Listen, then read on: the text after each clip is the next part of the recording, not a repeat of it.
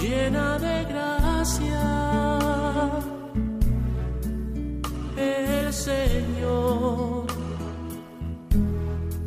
está contigo. Comienza Caminos de María, dirigido por Eustaquio Masip.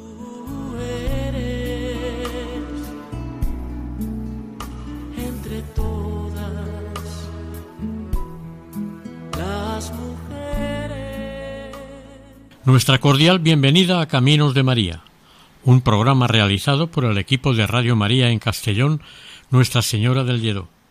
Les ofrecemos hoy el capítulo dedicado a Nuestra Señora de la Barca, de Muxía, La Coruña.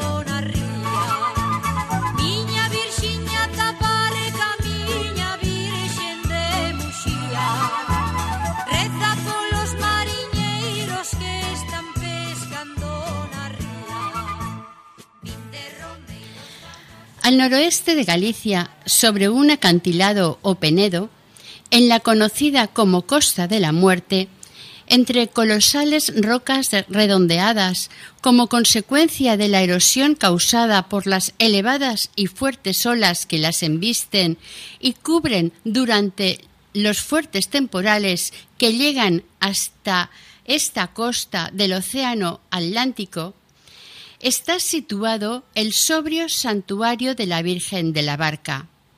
Se eleva en la ladera del monte Corpiño y parece estar retando cualquier evento o temporal procedente del mar. Este santuario es conocido entre el pueblo llano como de Nosa Señora da Virxe da Barca.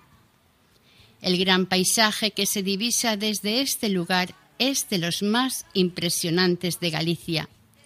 Se llega a este santuario a través de la localidad coruñesa de Muxía, siguiendo la rúa o calle real y bordeando el monte Corpiño por el camino conocido como Dapel o de la piel.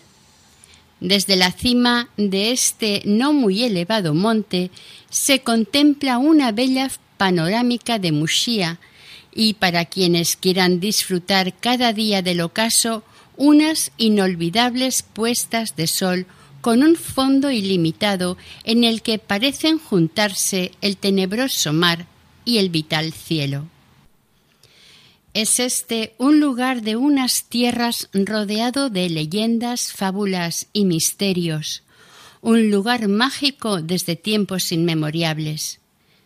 Los antiguos habitantes de este singular sitio, en las cercanías del cabo de Finisterre, cuyo nombre significa el final de la tierra, eran paganos y panteístas, y sus vidas quedaban influenciadas por las costumbres y hábitos de todos aquellos pueblos que pasaron por estas costas, unas veces para comerciar y otras para conquistar. Era frecuente que algunos de los viajeros que llegaban de paso se quedaran en la zona y aportaban a los nativos nuevas formas de pensar, de trabajar e introducir nuevos cultivos, pero también nuevas formas de culto, en definitiva, mejorar la vida adecuándola a la historia. En un lugar cercano, donde está situado el santuario junto al mar, las grandes rocas que se ven fueron utilizadas para ritos paganos, una costumbre muy habitual en Galicia y los pueblos celtas en general, que pasados los siglos se fueron cristianizando.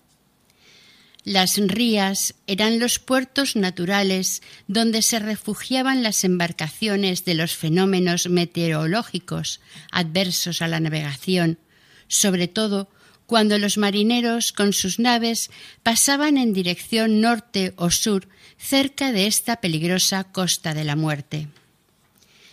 Las grandes olas del océano Atlántico, al acercarse a los pies del monte Corpiño, con tan solo 68 metros de altura, parecen desvanecerse y perder su furia. Es como si cedieran ante las súplicas de la Virgen patrona de los marineros de Muxía. No obstante, no falta alguna de las grandes olas que embista y remoje la conocida escultura de Aferida ante el santuario de la barca. En opinión de algunos, esta escultura es como una defensora del santuario ante la bravura del mar. Este sencillo monumento se instaló con motivo del desastre medioambiental de Prestige hace unos años. La historia, la leyenda y la tradición nos cuentan un relato extraordinario acontecido en este extremo del noroeste peninsular sucedido en el primer siglo posterior a Cristo. Se cuenta que el apóstol Santiago el Mayor había estado predicando el Evangelio por toda la península ibérica sin significativo éxito. El santo apóstol se encontraba cansado, desanimado y desmoralizado por el poco interés que mostraban los nativos a sus enseñanzas, consejos y su mensaje cristiano estaba a punto de rendirse. Le parecía que todo iba a ser en vano. Anímicamente él estaba destrozado porque sus habitantes, al parecer, se burlaban de él y de sus enseñanzas. Hasta tal punto estaba enojado con estos nativos que rogó a los cielos que este pueblo tan desagradecido y reacio fuese tragado por las aguas. Con estos penosos pensamientos y deseos, añadidos a los muchos contratiempos que le ocurrían, se quedó postrado en oración y reflexionando junto al acantilado. Pasado un tiempo, despertó y vio cómo se acercaba desde el mar hacia donde él estaba, en Punta Chaviña, una gran y anómala embarcación toda hecha de piedra. Sin embargo, la pesada barca llegó hasta la orilla del mar de la mano de unos ángeles, junto al Penedo, y allí quedó varada. De la barca bajó la Santísima Virgen María y se acercó hasta el apóstol, realmente abatido. Nuestra Señora le consoló con todo su afecto, alentó al apóstol y le propuso seguir predicando, aunque también le indicó que ya era el momento de que él volviera a Jerusalén, porque su misión en la Hispania había terminado y la semilla estaba debidamente sembrada. Esta maravillosa o milagrosa situación es la misma que se dio en el margen derecho del río Ebro, en Zaragoza, donde la Virgen se le apareció también a Santiago sobre un pilar, animándole a que siguiera en Hispania su misión evangelizadora. Ambas apariciones de la Virgen María ocurrieron en un momento en que la Virgen vivía aún en Jerusalén junto con los otros apóstoles y los primeros cristianos. Cuenta la tradición que la embarcación de piedra que trajo a la Virgen quedó allí para siempre y dicen los piadosos que la barca la formaban todas las grandes piedras que rodean el entorno del santuario actual. Además, la Virgen le dio al apóstol una imagen de ella, y éste la puso en un altar que le instaló entre las grandes rocas. Aquel lugar es el que ahora se conoce como piedra de avalar, o lo que es lo mismo, de oscilar o mecer. Esta piedra correspondía al casco de la nave. Dicen que tiene poderes curativos y adivinatorios. Para ello hay que subir sobre ella y avalarla. Si esto se conseguía, quería decir que la persona era limpia de corazón. Los deseos podían cumplirse o las enfermedades curarse. El avalar era cosa que ocurría en ocasiones y decían era por voluntad de la propia piedra. Esta gran piedra tiene forma convexa quedando libre en su parte inferior. Tiene una longitud de casi nueve metros de larga y su anchura casi siete metros, con un grosor de unos treinta centímetros. Se cuenta también que quien consigue moverla logra sus deseos, pero la misma tradición dice que la fuerza no es la que la mueve, la piedra, sino la inocencia.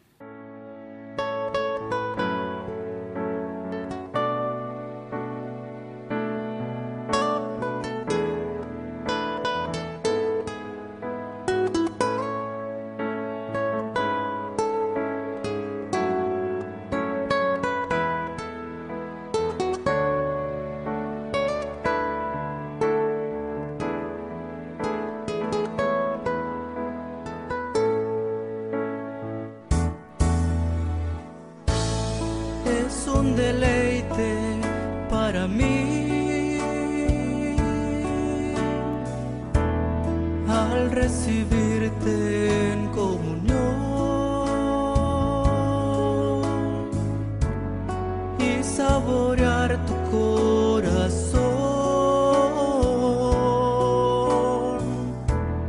tu cuerpo y sangre, mi Jesús.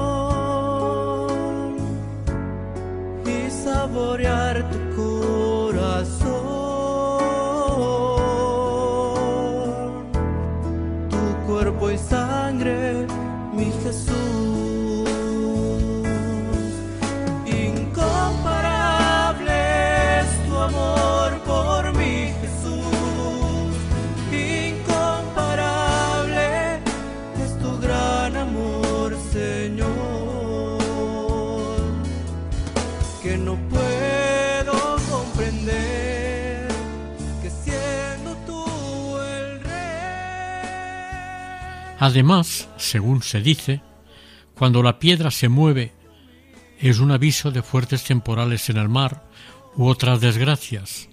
De hecho, al moverse a causa del viento, produce un sonido misterioso, y las gentes, ante este hecho, creen que solamente ocurre esto en caso de una infidelidad, un incendio, una falsa acusación, un naufragio o alguna desgracia importante. Como anécdota o curiosidad, esta piedra de Avalar, a causa de un reciente e importante temporal, ha dejado de avalar por haber sufrido un desplazamiento. Esto ha ocurrido otras muchas veces. Grandes olas la movieron e incluso un rayo se sabe que la llegó a romper y desplazar. A pesar de esto, sigue siendo muy visitada y fotografiada por los turistas y romeros. También se conservan las otras grandes piedras, como la de la vela, de piedra granítica de la barca, la llamada y conocida como Pedra dos Cadrís de los riñones. Esta piedra suele ser visitada por aquellos que padecen problemas renales, de espalda o de cabeza. Para esto se debe pasar nueve veces por debajo de ésta. Según la tradición jacobea, fue sobre esta piedra donde se le apareció la Virgen a Santiago. Otra piedra importante es la del timón, que se supone era el timón de la embarcación. Curiosamente, la piedra dos enamorados no se la relaciona con los acontecimientos marianos de este lugar. Esta piedra tiene forma de asiento, con un gran respaldo, en el cual los jóvenes se prometen amor y fidelidad para siempre. Así pues, a estas piedras se les han atribuido tradicionalmente algunas propiedades o poderes especiales desde antes de la época romana, y se las siguen atribuyendo. Según algunos investigadores, parece que esta zona fue cristianizada por monjes residentes en Musía, con posterioridad a la llegada del apóstol Santiago.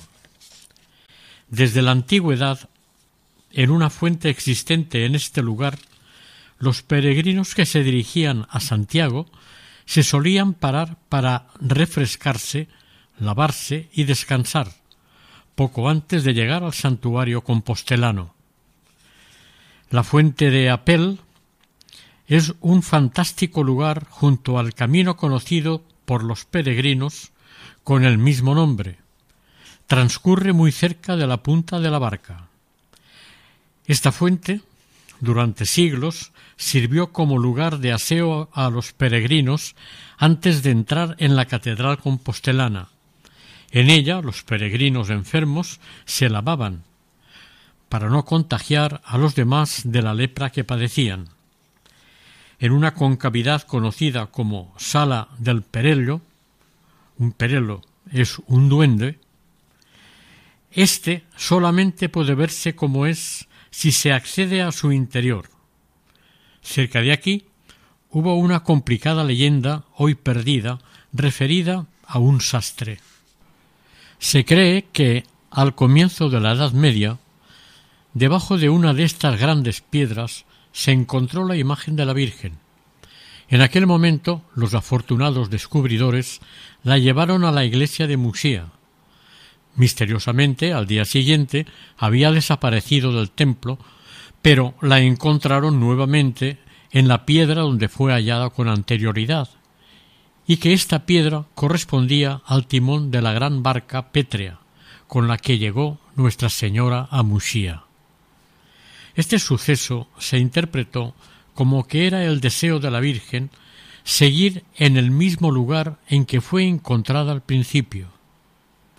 Esta nueva situación e interpretación obligó, de alguna manera, a los devotos piadosos a que se le construyera junto al mar, entre las grandes rocas, una capilla para que quedara protegida de los fuertes elementos meteorológicos del lugar y al mismo tiempo que pudiera ser visitada y venerada adecuadamente por los fieles. Este es uno de los santuarios marianos más importantes de Galicia, tanto por la devoción que siempre ha despertado entre los marineros, por la gran asistencia de peregrinos al mismo, como por su antigüedad. Se desconoce su origen, aunque algunos historiadores suponen hubo algún tipo de ermita antes del siglo XII, estando dedicada ya a la Virgen María. A partir de entonces se fue modificando y ampliando varias veces, hasta finales del siglo XIV y principios del XV. Del año 1544 existe una documentación escrita que nos confirma de su existencia en estas fechas.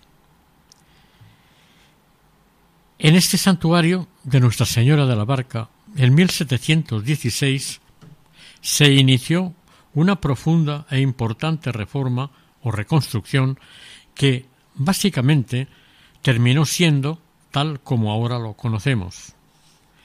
El motivo de esta reforma se debió a la popularidad y devoción alcanzada entre los fieles del entorno hacia la Virgen de la Barca, causado por sus muchos y notorios milagros.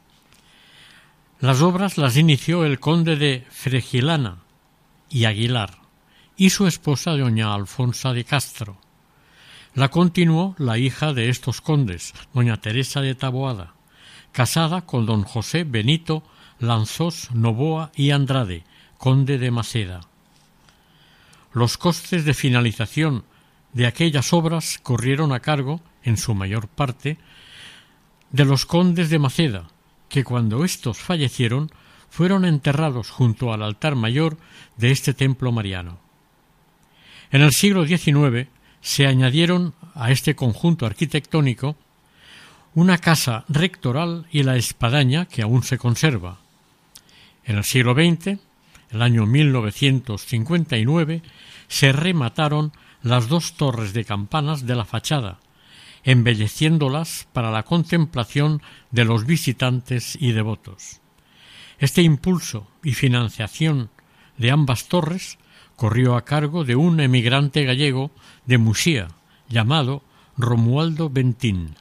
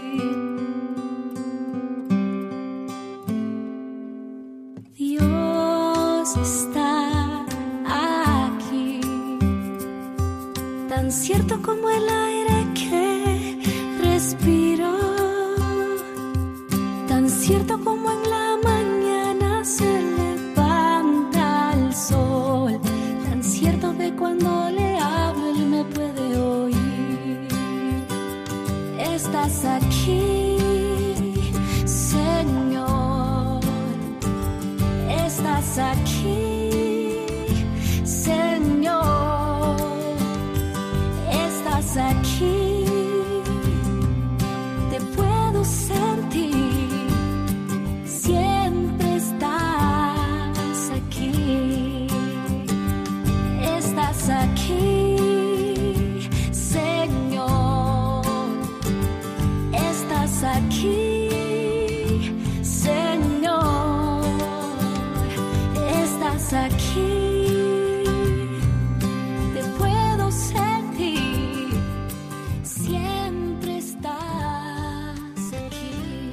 Años antes de la terminación de las dos torres, el 15 de agosto de 1947, un acontecimiento extraordinario alegró profundamente la vida de los devotos de la Santísima Imagen de la Virgen de la Barca, y por supuesto nadie quedó indiferente ante este hecho entre los habitantes de Muxía se iba a celebrar la coronación canónica de Nosa Señora da Barca.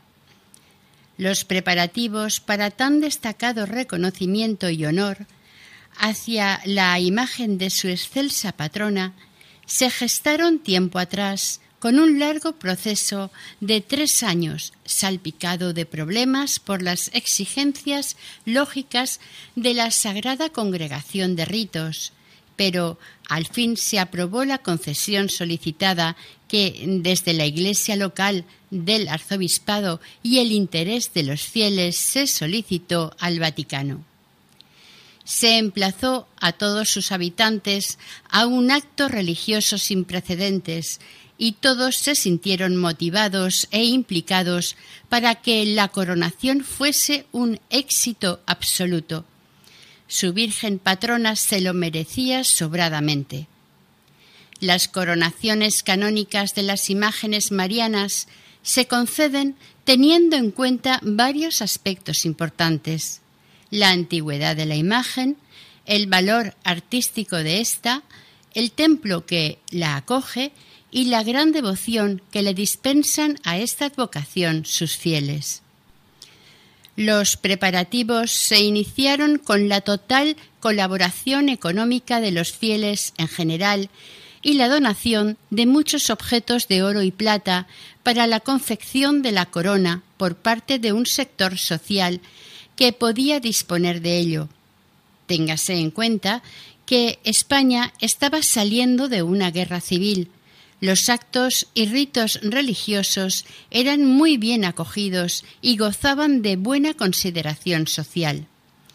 Según crónicas del momento, asistieron más de 12.000 personas en torno a la Virgen de la Barca. Las muestras de afecto, satisfacción y alegría eran manifiestas en los semblantes. Cincuenta años después, del 9 al 11 de agosto de 1997, recordando aquel hermoso día de la coronación, las gentes de Muxía quisieron revivir aquella fiesta tan entrañable y reprodujeron el cartel original de la coronación. Un espectacular despliegue de gente y barcos se dispusieron para este feliz recuerdo. La procesión con la Virgen fue acompañada por los barcos amarrados en el muelle que con sus sirenas retronaban en la ría. La imagen fue recibida por el arzobispo de Santiago, que encabezaba a la autoridad eclesiástica.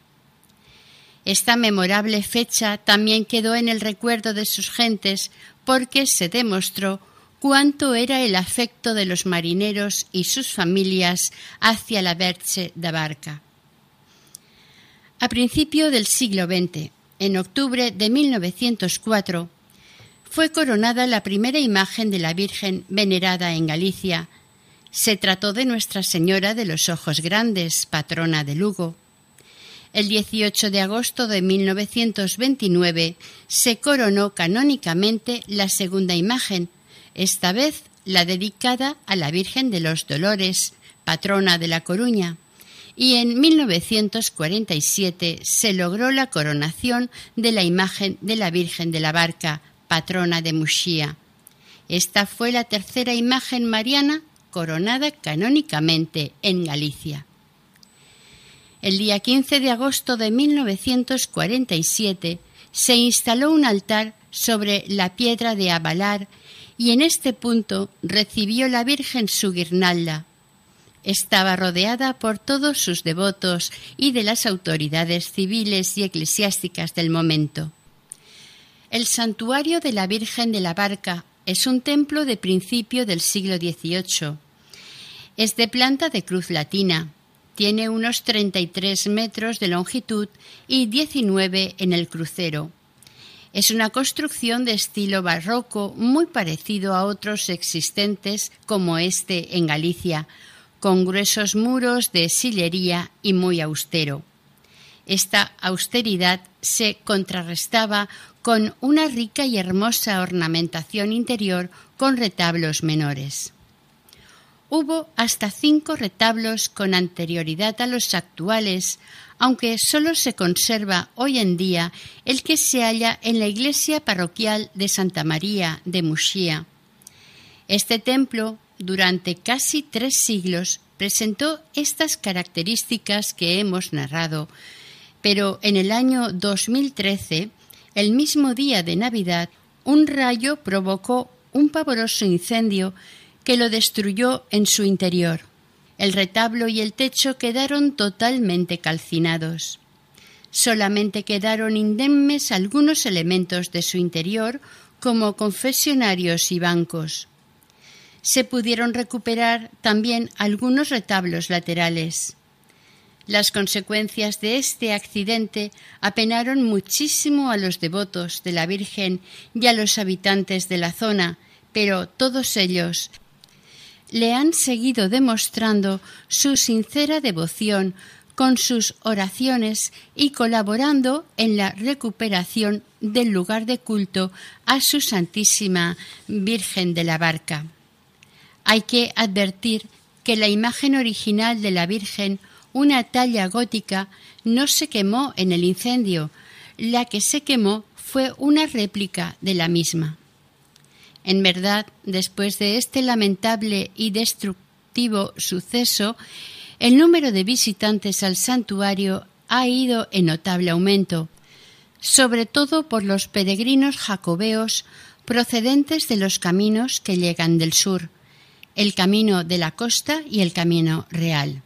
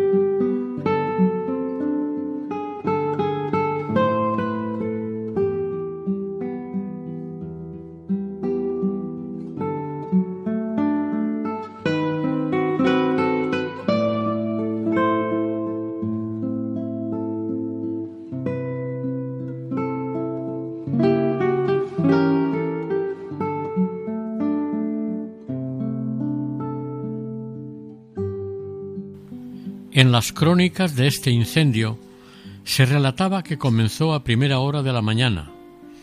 El fuego había destruido el santuario de la Virgen de la Barca, sufriendo cuantiosos y graves daños, muchos de ellos irreparables. El retablo mayor ardió totalmente y la techumbre se derrumbó entre las llamas. Se pudieron salvar algunos retablos de los laterales.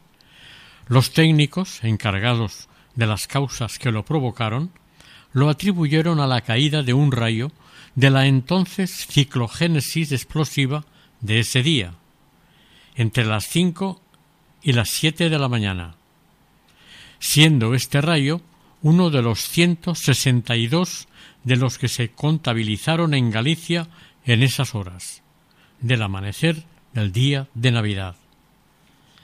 Este desgraciado accidente causó mucha tristeza entre los devotos de la Virgen de la Barca, pero sirvió para que una renovada devoción a Nosa Señora se reiniciara con más vigor. Después del incendio se observó una mayor asistencia de visitas al santuario y a su Virgen. Durante un tiempo, las lluvias y los vientos estuvieron dañando el santuario por falta de la techumbre que lo protegiera. Pero en 2014 se organizaron las labores de limpieza y restauración, todo a cargo del Arzobispado de Santiago de Compostela. Hasta el año 2017 no se instaló el nuevo y curioso retablo mayor. Este nuevo retablo consta de una lámina de vinilo con una magnífica foto del anterior retablo, que quedó destruido por el fuego, cuyo autor fue el artista Miguel de Romay en el año 1717, un artista compostelano autor de varias obras importantes en Galicia, como Santa María das Áreas y la capilla dedicada al Cristo de Finisterre. En la magnífica lámina de vinilo puede contemplarse completamente el valioso y destruido retablo barroco original del santuario de la barca. Consta de tres calles verticales y tres cuerpos en horizontal. La imagen de la Virgen se halla presidiendo el cuerpo central. El primer cuerpo, dividido en pedestales, en los extremos de sus bases nos presenta cuatro cabezas de leones y en el medio de cada dos las puertas de la sacristía. De par a estas están los relieves de los ocho patriarcas, Santo Domingo, San Benito, San Agustín, San Pedro Nolasco, San Bernardo, San Francisco, San Ignacio y San Cayetano. El cuerpo central, el más barroco, amplio y decorado de todo el conjunto, tiene dos calles laterales dedicadas a los apóstoles, con relieve de medio cuerpo. Todas las figuras convergen al centro, ocupado éste por la imagen de Nuestra Señora de la Barca. Evidentemente, lo más importante del retablo es la imagen de la Virgen de la Barca. Una pequeña talla gótica, policromada, quizás del siglo XIV, teniendo en cuenta del importante tráfico de imágenes que procedentes de Europa llegaban a España, para algunos estudiosos sería una talla de origen nórdico, para otros sería de origen francés. Realmente esto no importa. Para las gentes de Musía, el icono de la Virgen es un referente para ellos y para las gentes de la comarca que lo rodean. La imagen está en un camarín con todos los detalles de su aparición al apóstol Santiago. La Virgen está sostenida por un ángel mientras otros dos ángeles parecen estar remando. A los pies de Nuestra Señora el apóstol está postrado, va vestido de peregrino, con túnica, manto y la esclavina adornada con vieiras. El último cuerpo del retablo es el más simple, está adaptado a la curvatura de la bóveda. En un lateral del templo se halla un antiguo retablo dedicado y presidido por el arcángel San Miguel. Está rodeado de motivos o símbolos jacobeos, vieiras, calabazas, cavados o bordones. Llama especialmente la atención un curioso y llamativo exvoto. Una imagen de la Virgen tiene un orante arrodillado ante ella. Recuerda al apóstol Santiago orando. Este no es del apóstol, es el donante del retablo que también se presenta arrodillado y en actitud orante. Se trata de Gonzalo de Manuel Lanzós. Con anterioridad al incendio, frente a este retablo de San Miguel existía otro dedicado a San Juan. En el centro de los brazos del crucero hubo dos retablos, uno denominado de la Saleta y enfrente a éste el dedicado a la Purísima Concepción de la Virgen. Estos dos retablos fueron realizados en 1872. En los extremos de las escaleras que daban al presbiterio hubo uno dedicado al Santo Cristo y otro a la Virgen de los Dolores. Entre las gentes de la mar se cuenta que, como el templo era de grandes dimensiones, en su interior los marineros preparaban y cortaban las velas que tenían que usar en las barcas en sus faenas pesqueras. Estas circunstancias ayudaban a la economía de los habitantes de Musía. También se dice que la techumbre exterior del santuario se pintaba de blanco para que fuese visible desde lejos y sirviera de orientación y amparo a los pescadores. Realmente Musía no se entiende sin la barca, y durante muchos años la fiesta de la barca fue un punto de referencia en el tiempo, de tal manera que ante un desafortunado o afortunado suceso, siempre había personas que decían antes o después de la barca, según ocurriera antes o después de la celebración festiva de la Virgen de la Barca. Junto a la iglesia se halla la casa parroquial con una espadaña, la escultura de Aferida y un pequeño faro blanco. Todo ello advierte a los marineros de la presencia de tierra y del peligro que se supone en momentos de temporal, pero la Virgen de la Barca les motiva desde el afecto, la protección y la esperanza.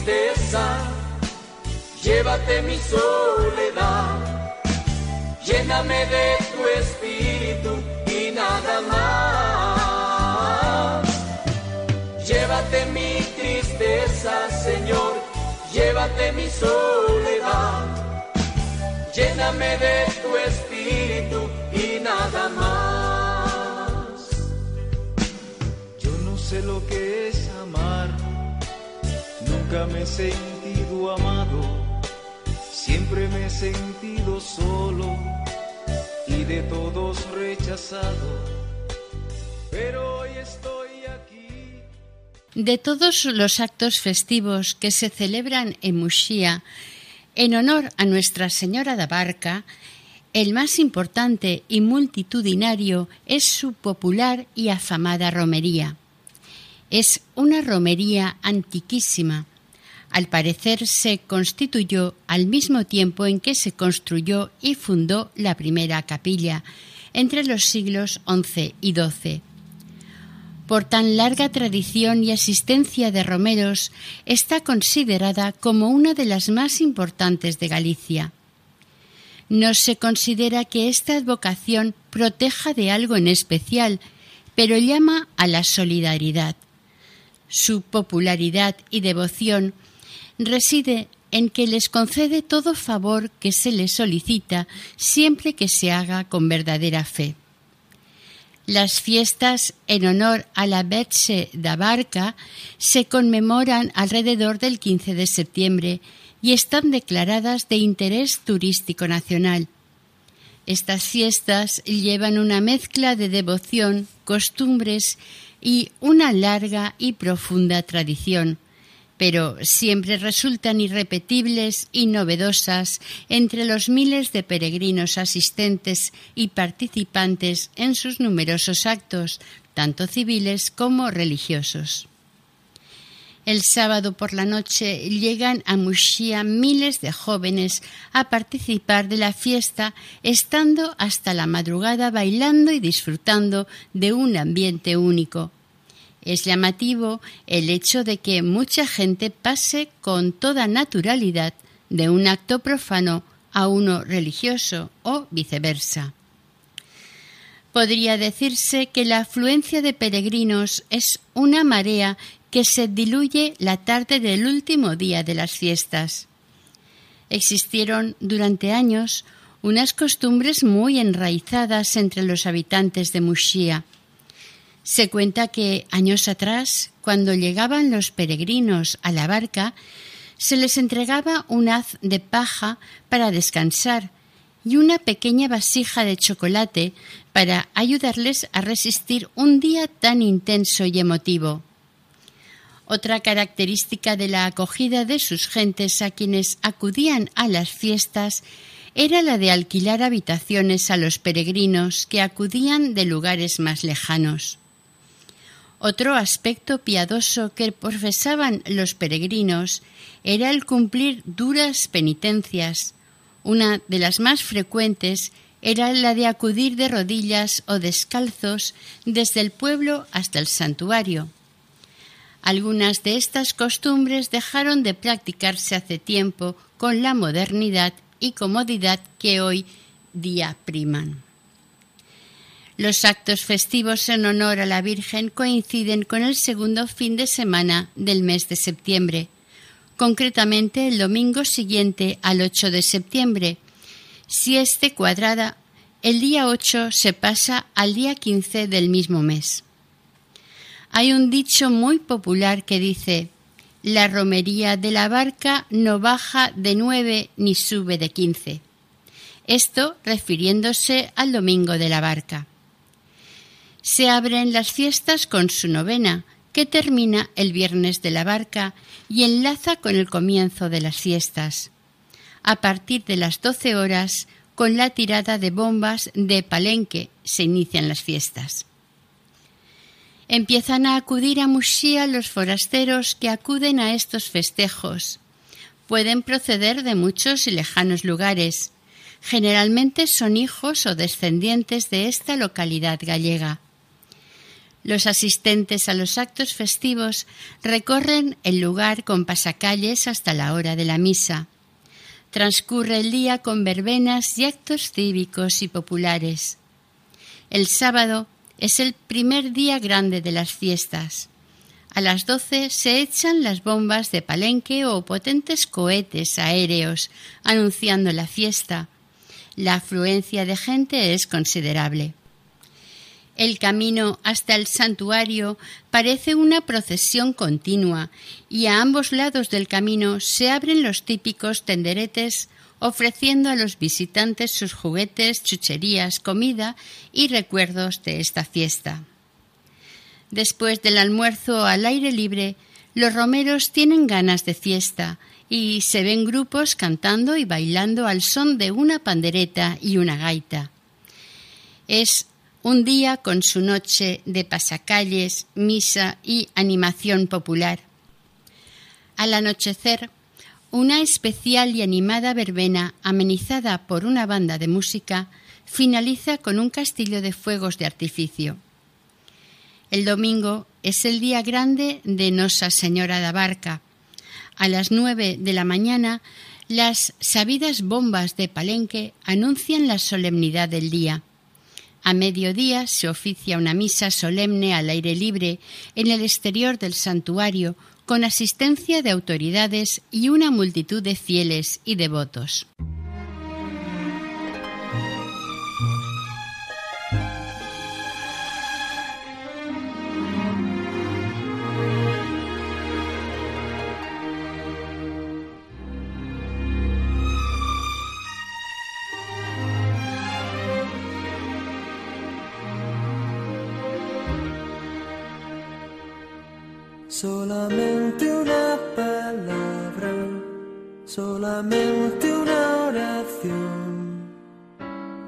Llegue a tu presencia, oh Señor,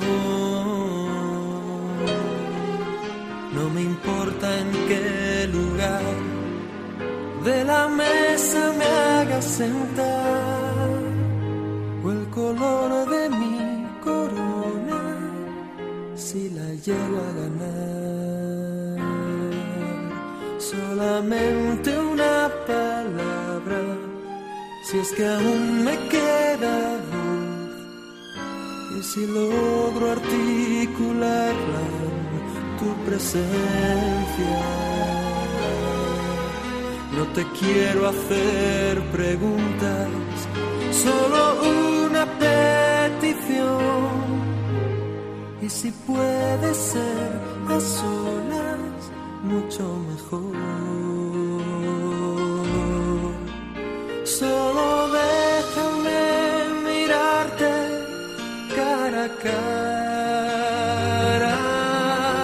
Y perderme como un niño en tu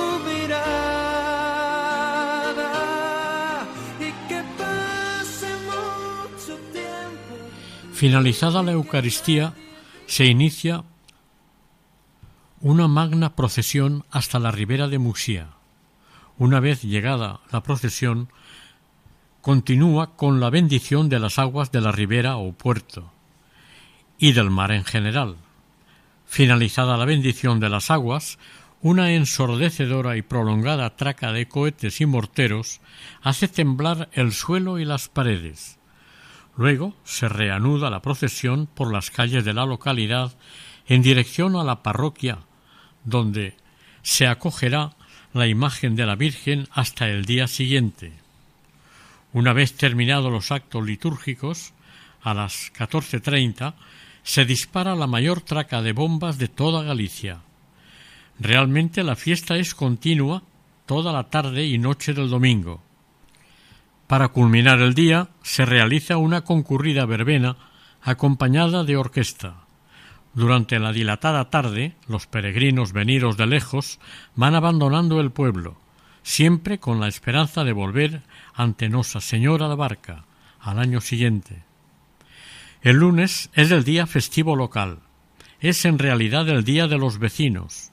A las nueve de la mañana se lanzan las bombas de palenque de rigor y luego se inicia la procesión de regreso de la imagen de Nuestra Señora de la Barca a su santuario.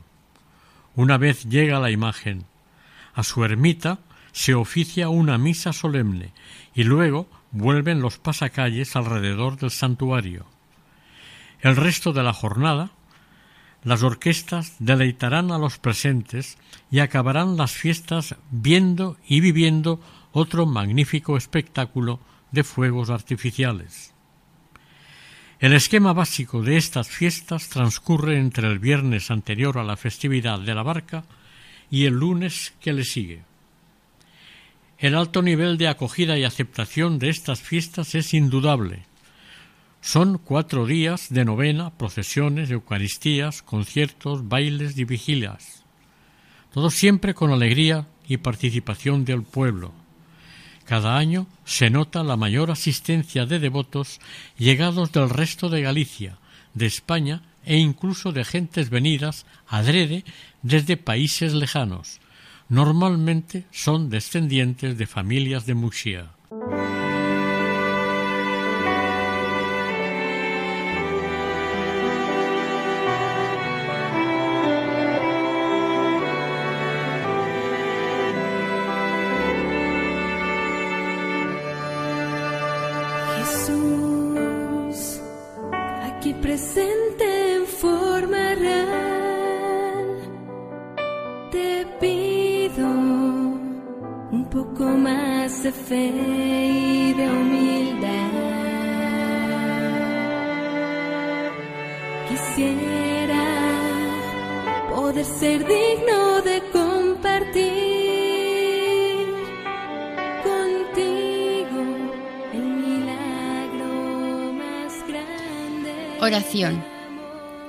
Nuestra Señora de la Barca, Madre de Mushía y Madre nuestra, tú que eres consuelo de los afligidos y salud de los enfermos, intercede ante tu misericordioso Hijo por nosotros, por Galicia, por España y por toda la humanidad que tanto te necesita. Amén.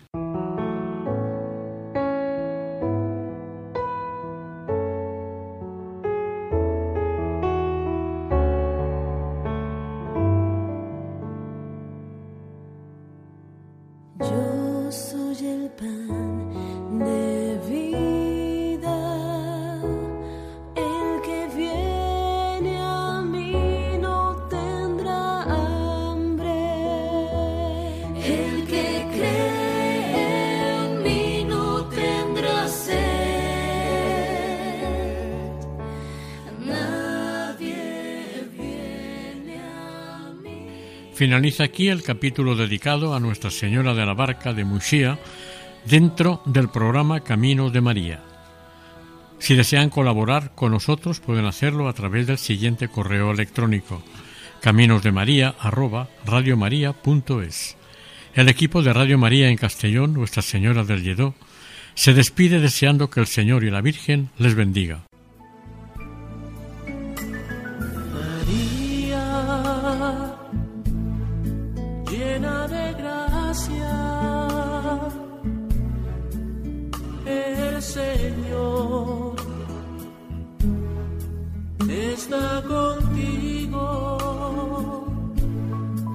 Han escuchado en Radio María Caminos de María, dirigido por Eustaquio Masip.